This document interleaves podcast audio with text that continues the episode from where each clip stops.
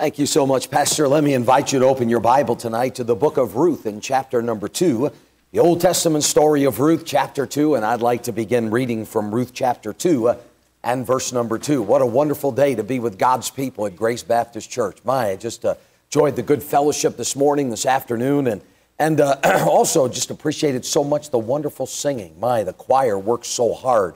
Uh, you know, you can hear choirs, and then sometimes you know, well, that was thrown together in a few minutes, and uh, yet the, the choir does such a wonderful job, beautiful voices, and the blend is so nice. And, and, uh, but most of all, most of all, far more importantly, the music is music that honors and magnifies the Lord Jesus Christ. And you know, when somebody sings, a choir sings, and the specials that we've heard this morning from the gentleman, and, and again tonight from Miss Hannah, it's just, uh, uh, you, you just, when they're done, you say, What a great Savior we have. And if it's what a great performance was done, something's wrong. If it's what great singers there are, something's wrong. But if we do this right, when it's all said and done, we bow our head and say, What a great Savior is my Savior. And thank you for singing music that exalts and honors the Lord Jesus Christ. But also, thank you for the effort and the time that you put into it to magnify Him. And it certainly shows. And, and uh, my, if we're going to do this for Christ, it ought to be our hearts and our lives, and we ought to do it correctly. Do it with our energy for Him. Thank you so much for wonderful music, exalting and honoring my Savior. Tonight, if you have your Bible to the book of Ruth and chapter number two, uh, you know, when we come to Ruth chapter two, you could not have a greater contrast.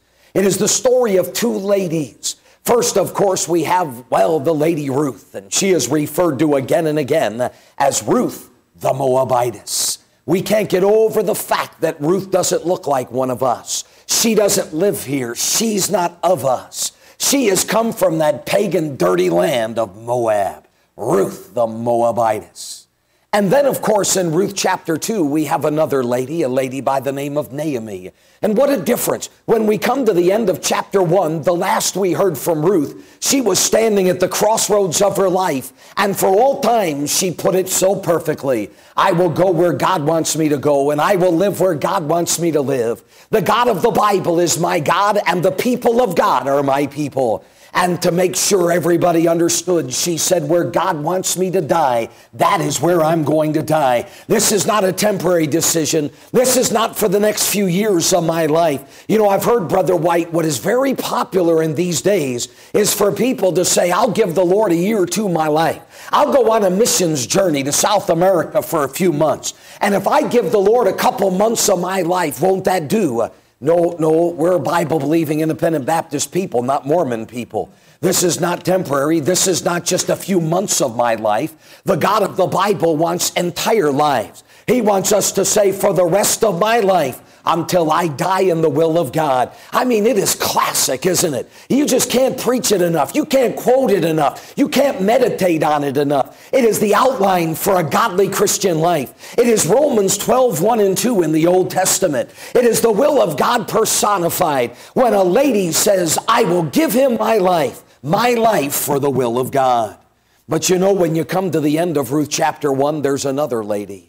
I'm afraid as Naomi comes home to the city of Bethlehem after more than 20, some 20 years in a distant place, she returns home and it is nothing but anger and bitterness. And now the Bible tells us as the city surrounds her, and, and uh, my, when you read those verses, they're so tragic. Her friends of days gone by kind of say, Is that you, Naomi? Is that you, Naomi? And she may well have been veiled, but, but you know, it's also possible that her face is showing the ravages of her sin.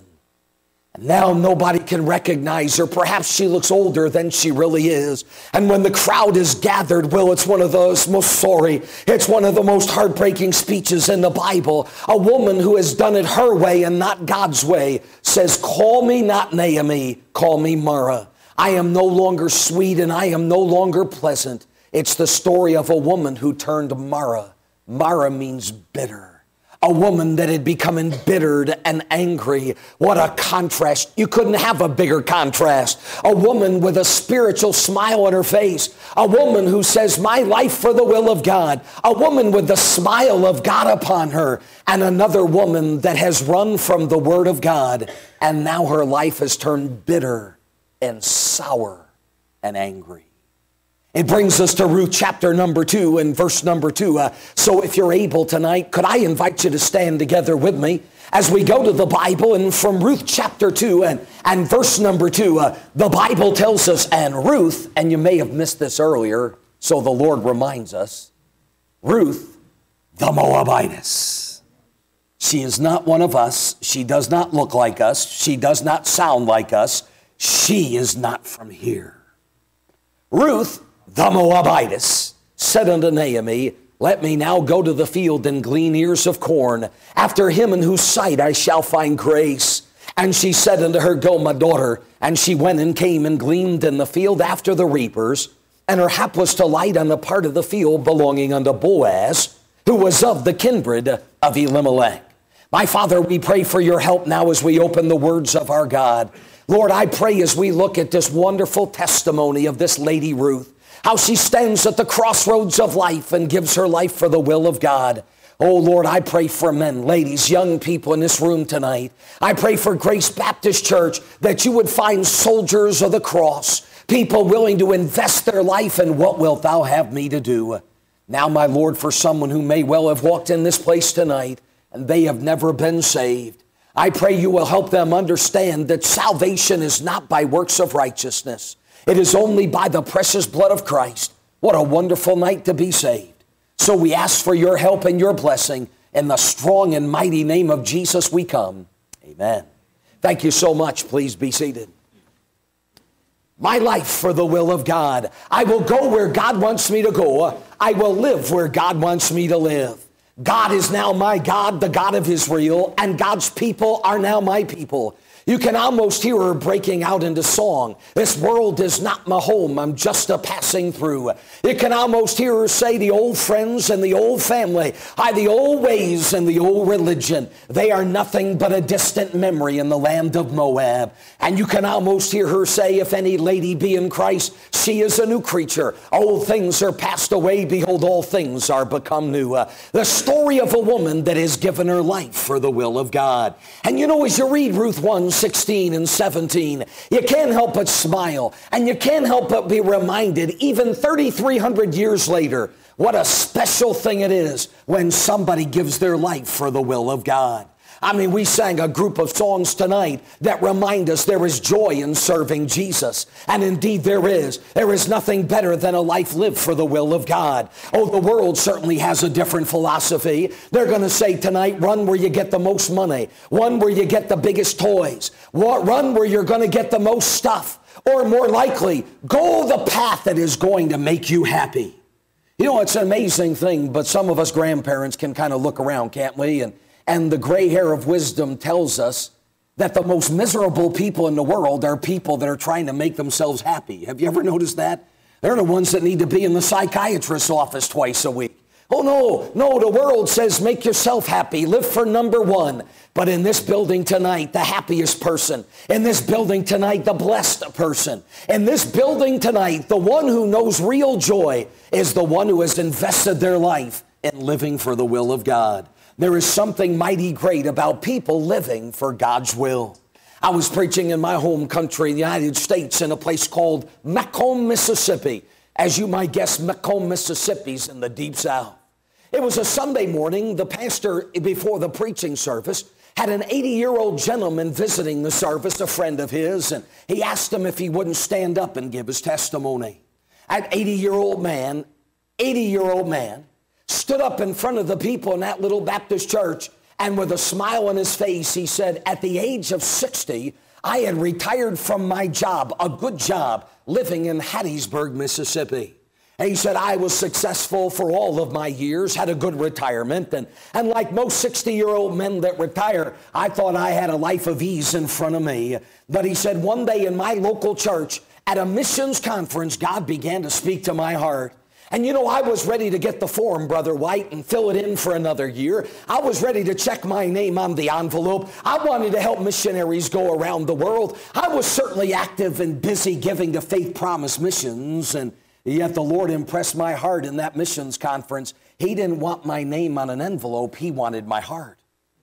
A 60 year old man said, I walked down the aisle, I got down on my knees, and I wasn't just going to say, Lord, what wilt thou have me to give? But I was willing to say, Lord, where wilt thou have me to go? And he stood there that day and said, At the age of 60, God called me to the mission field. You know, that would be impressive enough, but what happened next? Well, it floored me. A 60 year old man who spent his life in Hattiesburg, Mississippi now. And if you know anything about the United States, we're talking about the deep south, so it wasn't snowing there today. A man who spent 60 years of his life says, God didn't only call me to the mission field that day, God called me to Siberia. I mean, that's even worse than Vancouver, I believe. And the Lord called them to Siberia. He stood there and for the next 10 minutes he had story after story. How he said there were baptismal services. We had to take a chainsaw and cut a hole in the ice so we could baptize people. I mean, with the biggest smile you ever see from an 80 year old man. He said, For the last 20 years I've been serving the Lord in Siberia. I thought I was going to have a fun retirement. He said, I didn't know how much fun I was going to have. There was just something special about a lady from Moab who stands at the crossroads of life and says, My life for the will of God. There is just something special about a 60 year old man who falls at his knees at a missions conference and says, My life for the will of God. I just returned from preaching in December in Papua New Guinea. Uh, uh, I had the privilege to be with a missionary named Gary Keck. I believe you support his son. Wonderful young man doing a great, great work for the Lord in that place. The time before, a few years ago, I had been with Brother Keck we were holding services, revival meetings in a local church, and, and in a place called Wamdumi, a little village where they had started a church. One night after the service, my friend introduced me to a pastor, a Papua New Guinean pastor. He introduced him as Pastor Levi. I'm sure he gave me his last name, which I A can't remember, and B, if I could remember, I couldn't pronounce it anyhow. So, so we'll just call him Pastor Levi. And he told me Pastor Levi had come to the service that night. He had walked from his village. I said, Well, Brother Levi, it's good to meet you. I said, Where is your church? Where do you serve the Lord? He said, You see that mountain over there? I had to say no. Inside, I said no. I said, Sure, you know, because, well, look, you live here. I live in Arizona. We all know what mountains are. You know, some guy for their mountain is what you and I might call a hill. So what he was pointing to was a hill, but he called it a mountain, so you let it go. He said, You see that mountain? I said, I sure do, Brother Levi. Is your village up that mountain? He said, No. But he said, If you were to climb to the top of that mountain, you would look over and see another mountain.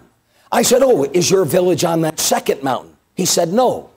But he said, If you were to climb that second mountain, you got to the top, you could look and see another mountain. I was getting tired of playing the game, so I didn't say anything.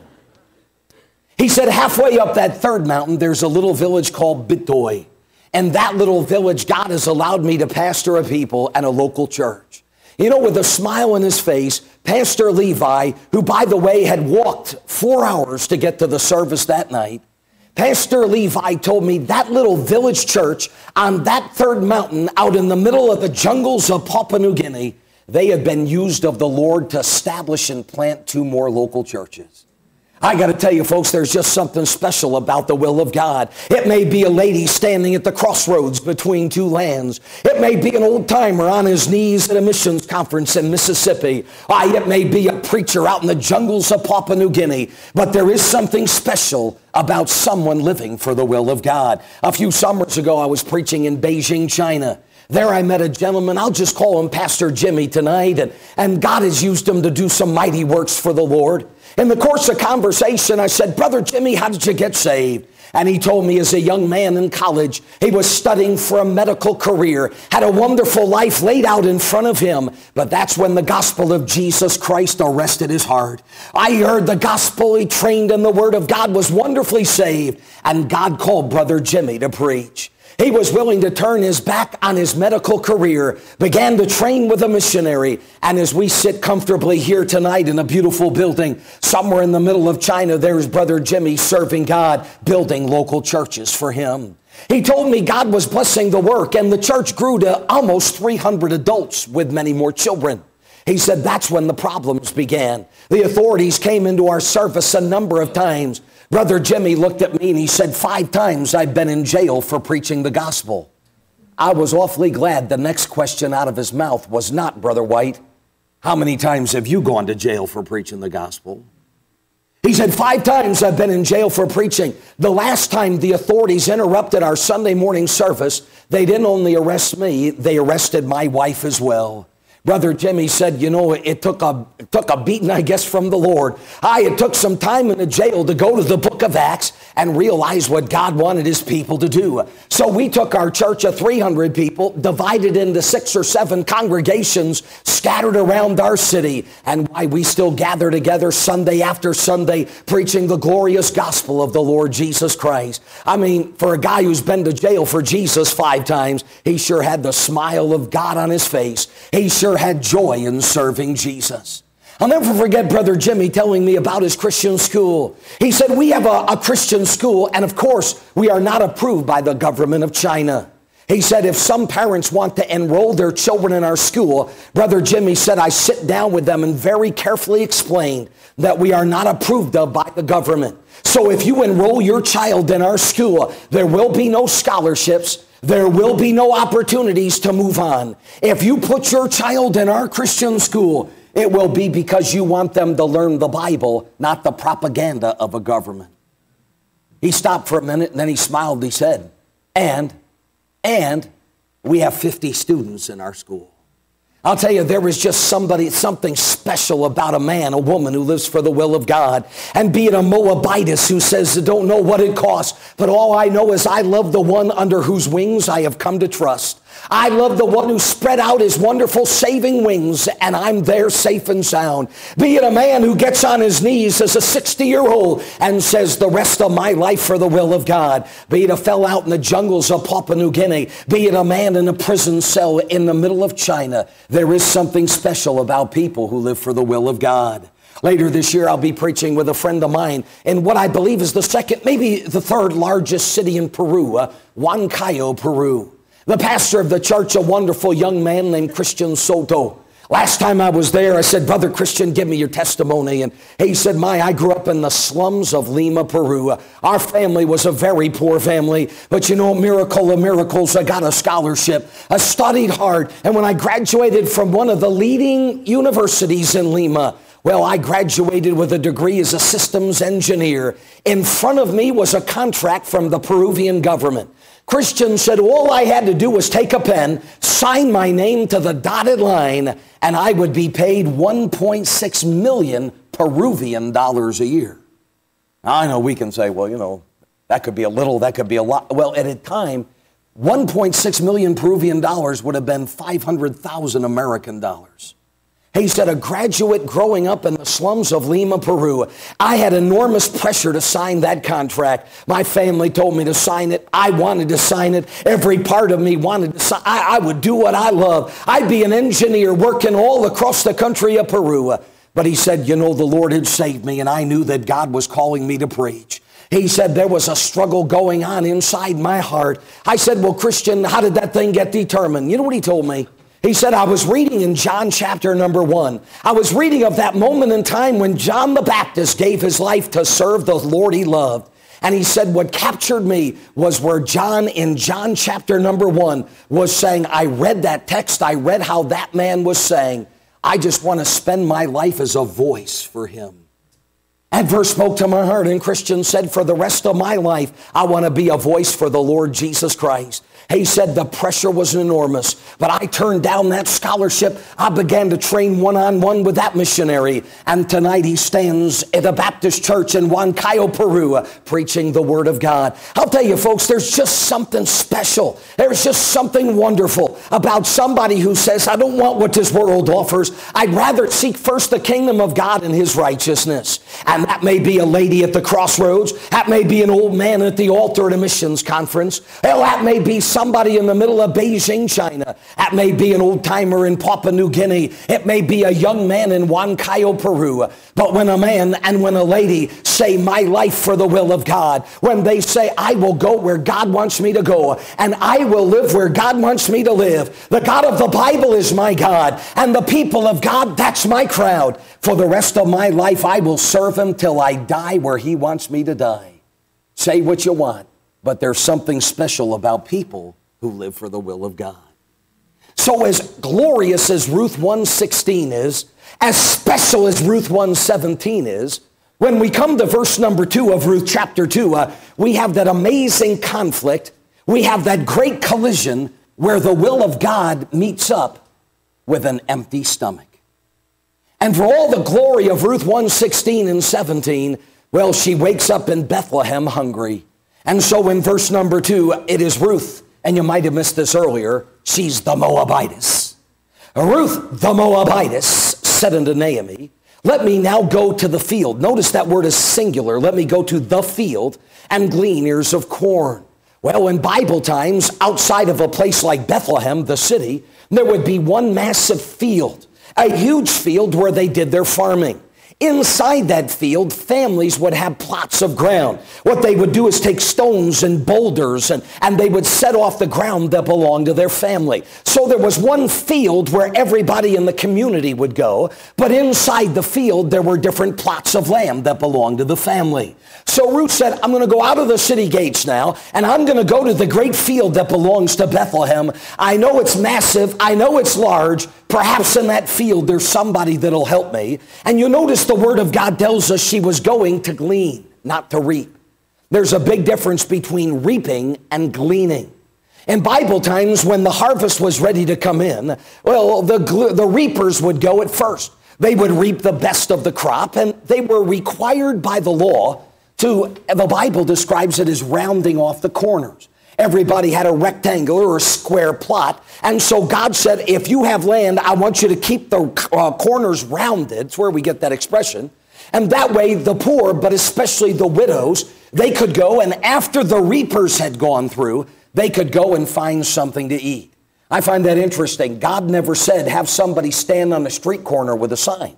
But what God did say is, I want even the poorest of widows to know what it means to get up in the morning and eat by the sweat of their brow. Folks, it is not dishonorable to work, it's right to work. It's not a bad thing to work, it's a good thing. And the Bible tells us that they were required by law to leave some grain in the corners so the widows could have something to eat. You know, the Bible tells us they had to, it was the law, but that doesn't mean they like to. Kind of like the speed limit, you know? The government says that's what you drive. That doesn't mean everybody likes it. Well, the law said you round off the corners, but you know that morning as Ruth the Moabitess heads to the field, why she's got to be thinking this isn't going to be as easy as it sounds. In fact, in verse number two, she says it all, doesn't she? She said, let me now go to the field and glean ears of corn after him. And here's what she says, in whose sight I shall find grace. You know, if we could go back in time to that very morning and say, Ruth, what do you need? And Ruth the Moabitess would shake her head and say, Oh, I am hungry. I, need something to eat. We don't even know where the next meal is coming from. Being a widow and being a Moabitess widow, living in the land of Bethlehem, you can't imagine how enormous the odds are stacked up against me. And if we could go back in time and interview her and we would say, Ruth, what do you need? You know, she might laugh a little bit. She might get a silly little smile and, and she would say, Oh, I got to tell you, what I need is somebody in whose sight I shall find grace. She said, I'm going to need somebody to be extraordinarily kind to me. I mean, they don't like giving the food anyway away. They don't like giving the business to the widows anyhow. But for a Moabitess, I mean, Ruth's walking out of the house that morning thinking, I don't know how I'm going to eat. As she walks out of the mouth with that prayer on her lips, you know, that prayer a lot of people pray, but they've never meant. Lord, give us this day our daily bread.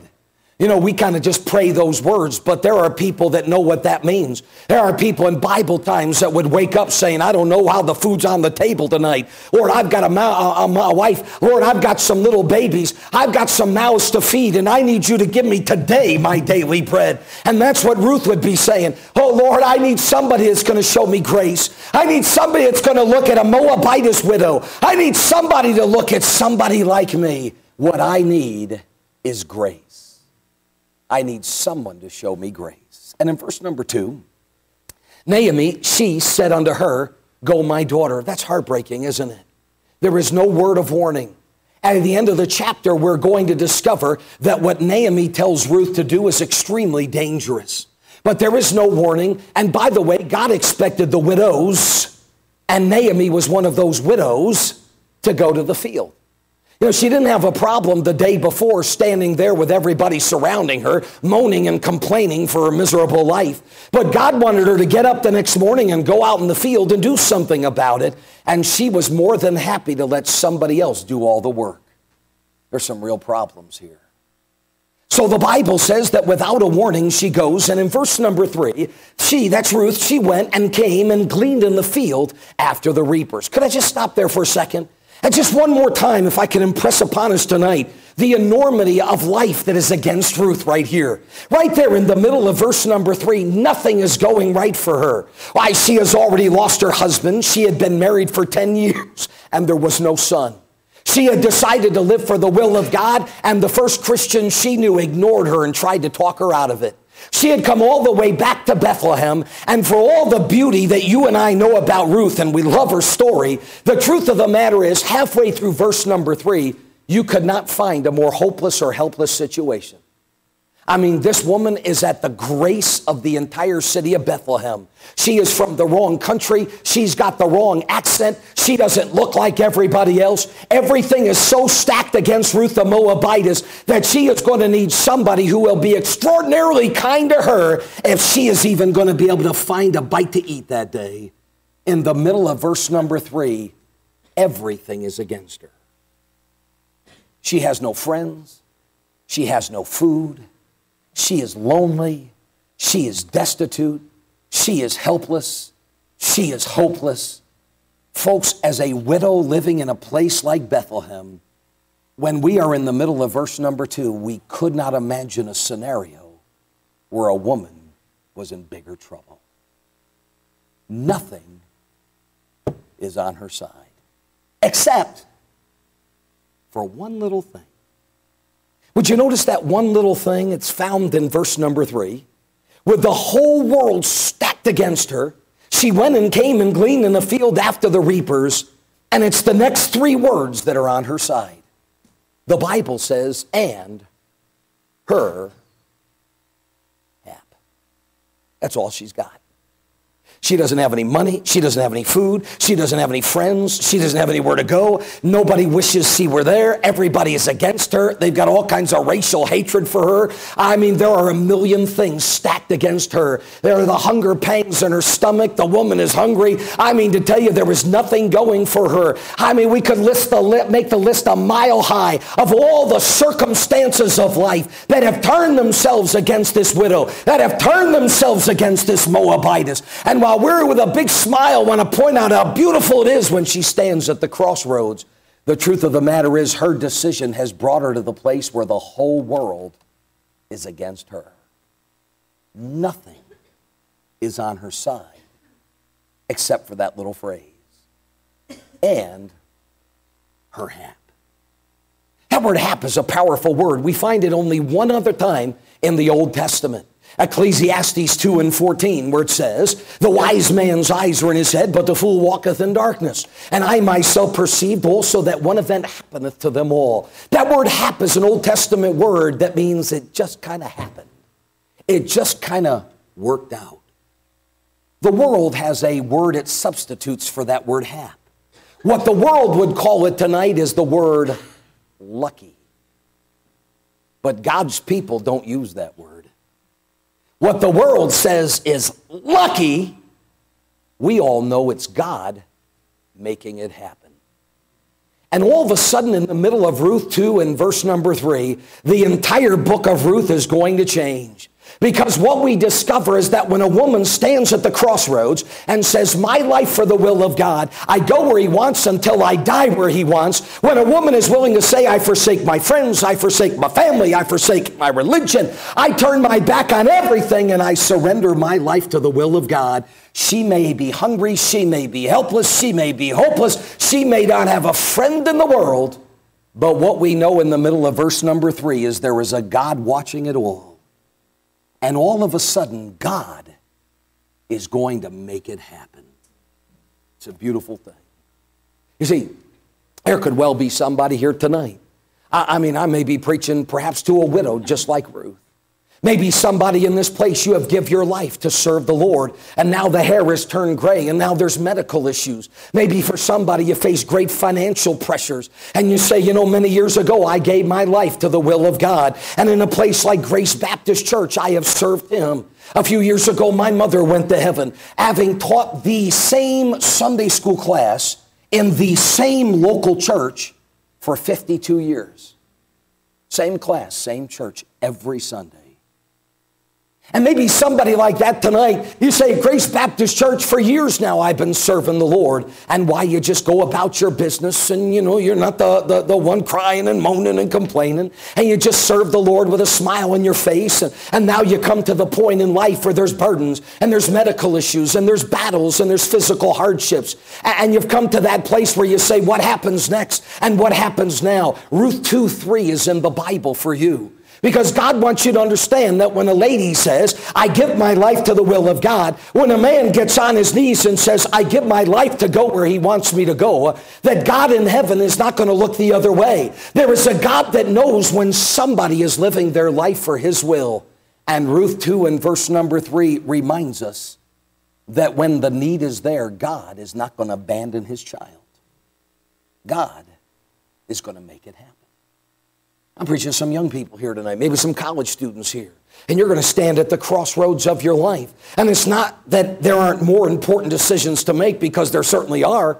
But you know, you're going to come to that great crossroads of your life where at the age of 18, 20, 22, maybe 24, you have to decide what direction do I go and what am I going to do with my life. And the lights are going to flash from the world and all the arrows and signs are going to say, live for yourself and live for money and live for things and live for pleasure. And then there's going to be that rickety little old sign that says this way to the will of God. And in this building, there will be some young people who choose the world who say, I want what this world can give me. I want all the toys and and I want all the treasures and I want all the pleasures. But there's going to be somebody else who says, My life for the will of God. And what you need to understand is you don't have to start manipulating and pulling strings. You don't have to start making things happen. Because when you say, I don't know where this is going to take me and I don't know what's going to happen next, what you need to know in Ruth chapter 2, verse number 3, that a broken-hearted lady, a fearful lady, a woman who didn't know where the next meal was coming from, walks out of the house that morning saying, Lord, I need daily bread. I need somebody to show grace upon me. But what she didn't know is that Almighty God was smiling upon her. And God is about ready to make it happen.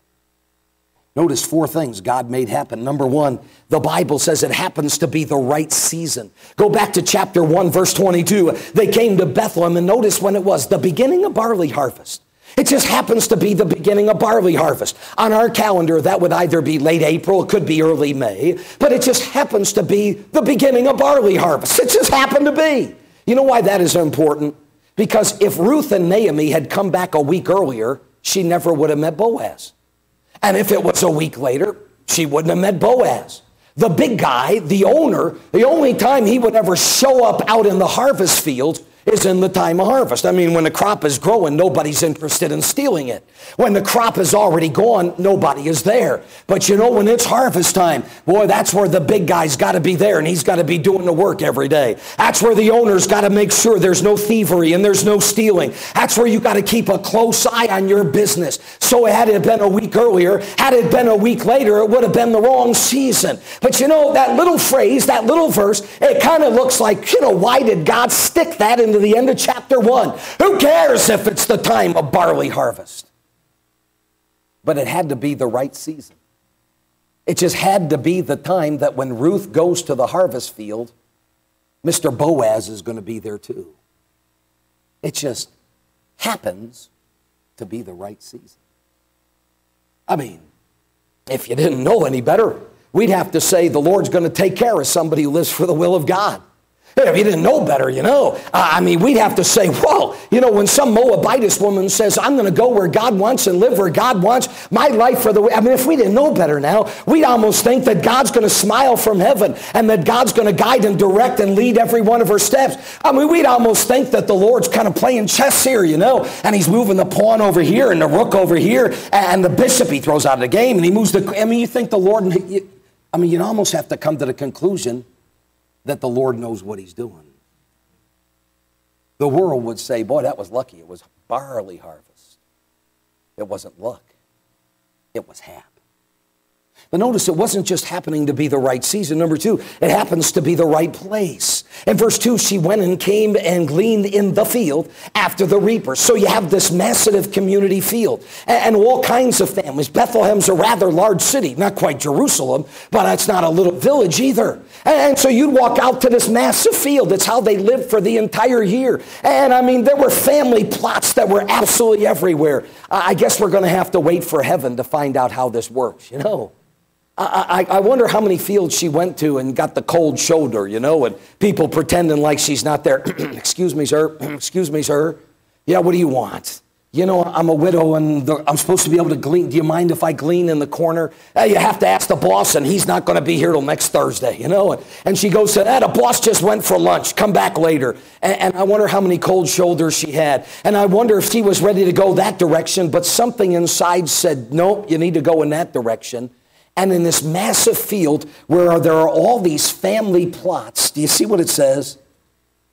She just happens, she just happens to land on the right piece of ground that is owned by the Boaz family. I mean, this thing is just happening, isn't it? I mean, here's a woman that just happens to be barley season and it happens to be the right place. But how about this number three? It happens to be the right person. And it says in verse number three that her hap was to light on the part of the field belonging unto Boaz. Because here's the key. This is what makes the entire story of Ruth work. It, it wouldn't matter if Boaz was just a nice guy. And he was a nice guy. And you know, when Ruth walked out of the house that morning, she said, I need a man that will show me grace. And grace, my, is that ever a word for Boaz? He was a kind man. He was was a gracious man. He was a compassionate man. There are a lot of adjectives that we could use to describe Boaz, but none of them would work unless it could say in verse number three that he was of the kindred of Elimelech. You remember good old Elimelech? There's a famine in the land. He got peace in his heart and he took his family down to Moab. That Elimelech. No, the Bible tells us that he was of the same family because Ruth walked out of the house thinking, you know what I need today is somebody that'll show me grace. And that's the thing, isn't it? Because you and I think we know what we need. And you and I are prone to get on our knees and pray, and we're going to tell the Lord everything we need. But the thing about that is that you think you know what you need, and I think I know what I need, but God really knows what we need. And Ruth would have said that day, I need a man to show me grace. And you can almost hear the Lord laughing at that saying, Ruth, that's not what you need. But what you need is somebody of the Elimelech family. You need somebody that can take care of you. That thought never entered into her mind. But what do you know? Just the right guy happens to show up. Just the right man. Just the right Boaz. Could I stop there? Do you know that Boaz was an old man? Now, I know, I know we have the Hollywood version of this, right? Or the flannel graph story version of this. And I know this thing has been made out to be this great love story. Yet what Hollywood loves, you know, the Bible never says that this was some movie star love story. So we have this most eligible bachelor in town showing up. The guy was 110 years old. Sorry, but you cannot get from Rahab the harlot to Obed, the grandfather of David, without this guy being 100 to 110 years old. In fact, if that were not enough, you know, the Jewish rabbis, the traditional uh, historical people of Israel, so okay, this is not Bible, take it or leave it, but here's what they wrote in Old Testament histories.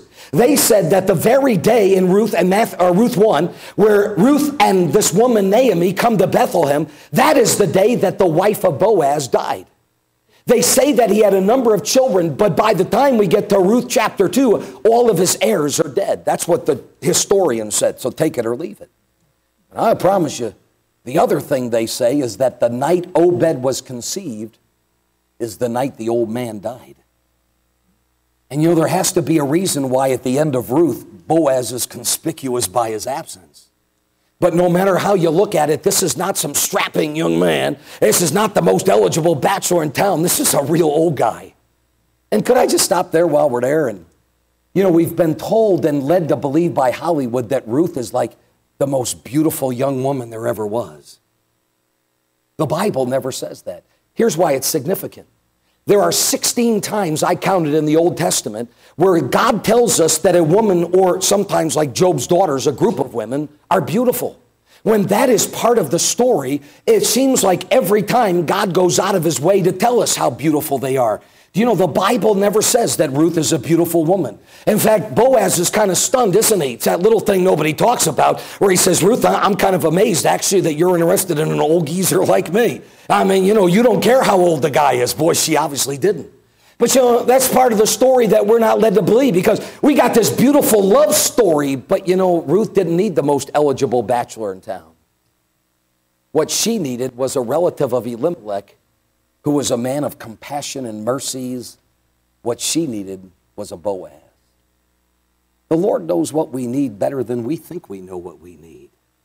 And while we have this version of a love story, I'm so glad that God's a whole lot bigger than Hollywood producers and Hollywood writers who film their films in British Columbia. I'm so glad that God is bigger than the whole mess. I'm so glad that God can look down and say, No, no, no, Ruth, you think you know what you need, but I really know what you need.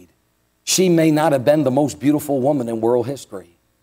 And Boaz certainly wasn't the strapping, young, handsome man that we've been led to believe. But then again, when do Hollywood stars and starlets ever do the good and the acceptable and the perfect will of God? No, she needed somebody who was of the family of Elimelech. And what do you know? At just the right season, at just the right spot in the field, just the right guy shows up.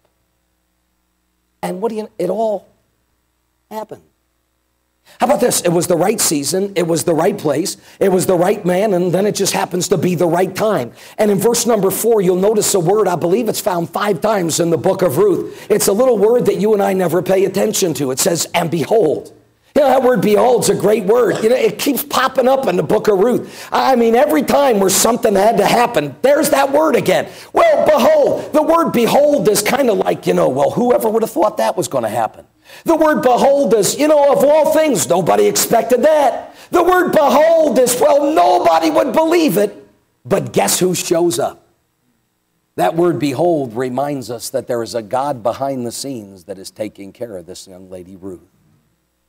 Just like there's a God looking down at a man or a woman who's lost their spouse and and tonight their heart is broken. And tonight there's a lot of uncertainties. And there's a lot of medical issues. And there's a lot of problems. It says God is looking in this place tonight. It's somebody facing family burdens. Somebody else with enormous pressures on the job. Just like God is watching some young college student, maybe a high school student who has come to the crossroads of their life. And with their friends saying, I'm living for money and I'm living for stuff and I'm living for pleasure. God has watched some young man or some young lady come to a place like Grace Baptist Church and Bible College knowledge. And God has watched somebody give their life to the Lord for the will of God.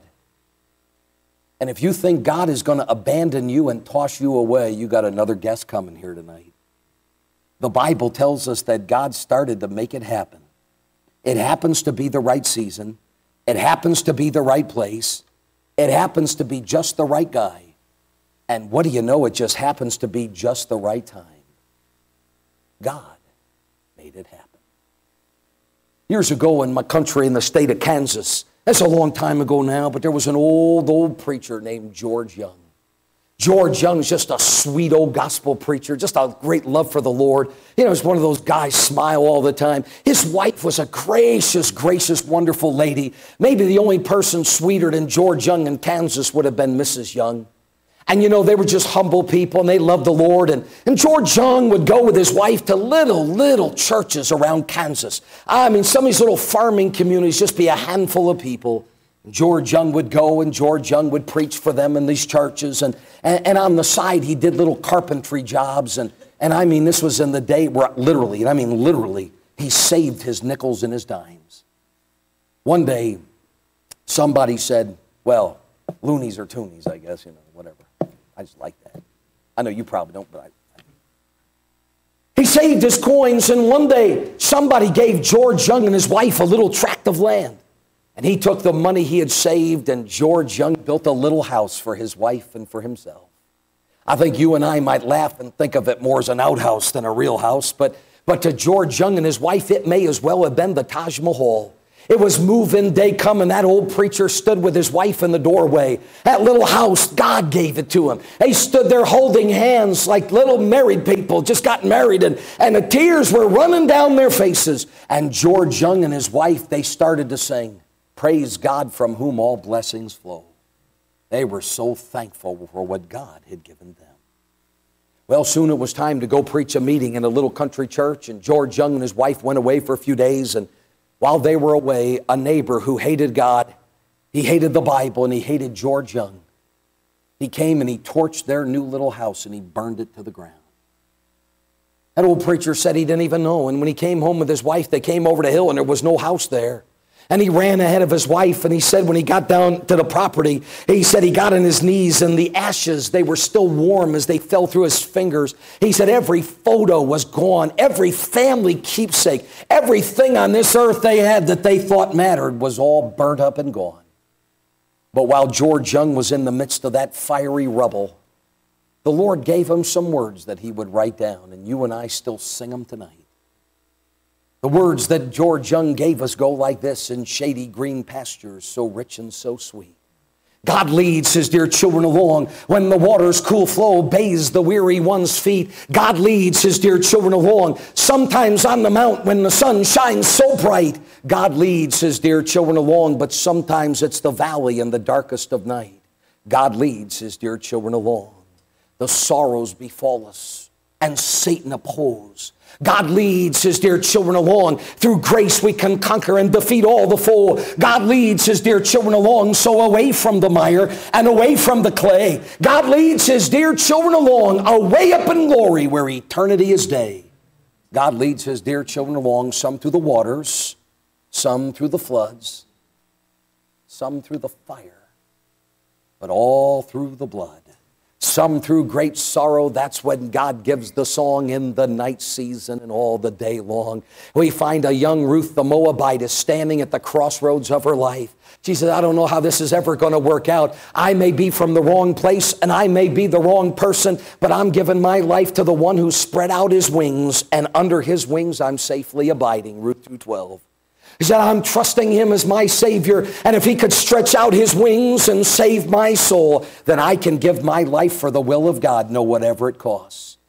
Now the Bible tells us the woman who stood at the crossroads and said, I go where he wants, I live where he wants, his people are my people, and he is my God until I die. Now she wakes up in the morning hungry and destitute and hopeless and helpless. And with the whole world stacked against her, God's going to start making it happen. Happens to be the right season. It happens to be the right spot. Wouldn't you know it? It happens to be just the right man. And lo and behold, it just happens to be the right time. The rest, as they say, is history. You're going to give your life to the will of God, young man, young lady that no matter how hard, no matter how pressing, no matter how difficult, no matter how much money it is, no matter what it takes, here's what you know I will never leave thee nor forsake thee. You live your life for the will of God, and then the hair turns gray, and the battles become different, and the medical issues begin to rise. This old human flesh, like Corinthians says, begins to wear out, and it seems awfully lonely, and you face the heartache of seeing loved ones go on ahead. Well, if you have lived your life for the will of God, then you know that God is smiling on you tonight. And God's not going to leave you destitute. That little widow back there in Ruth chapter 1, and a little widow tonight in a place like Surrey, British Columbia, the God of heaven loves to make it happen.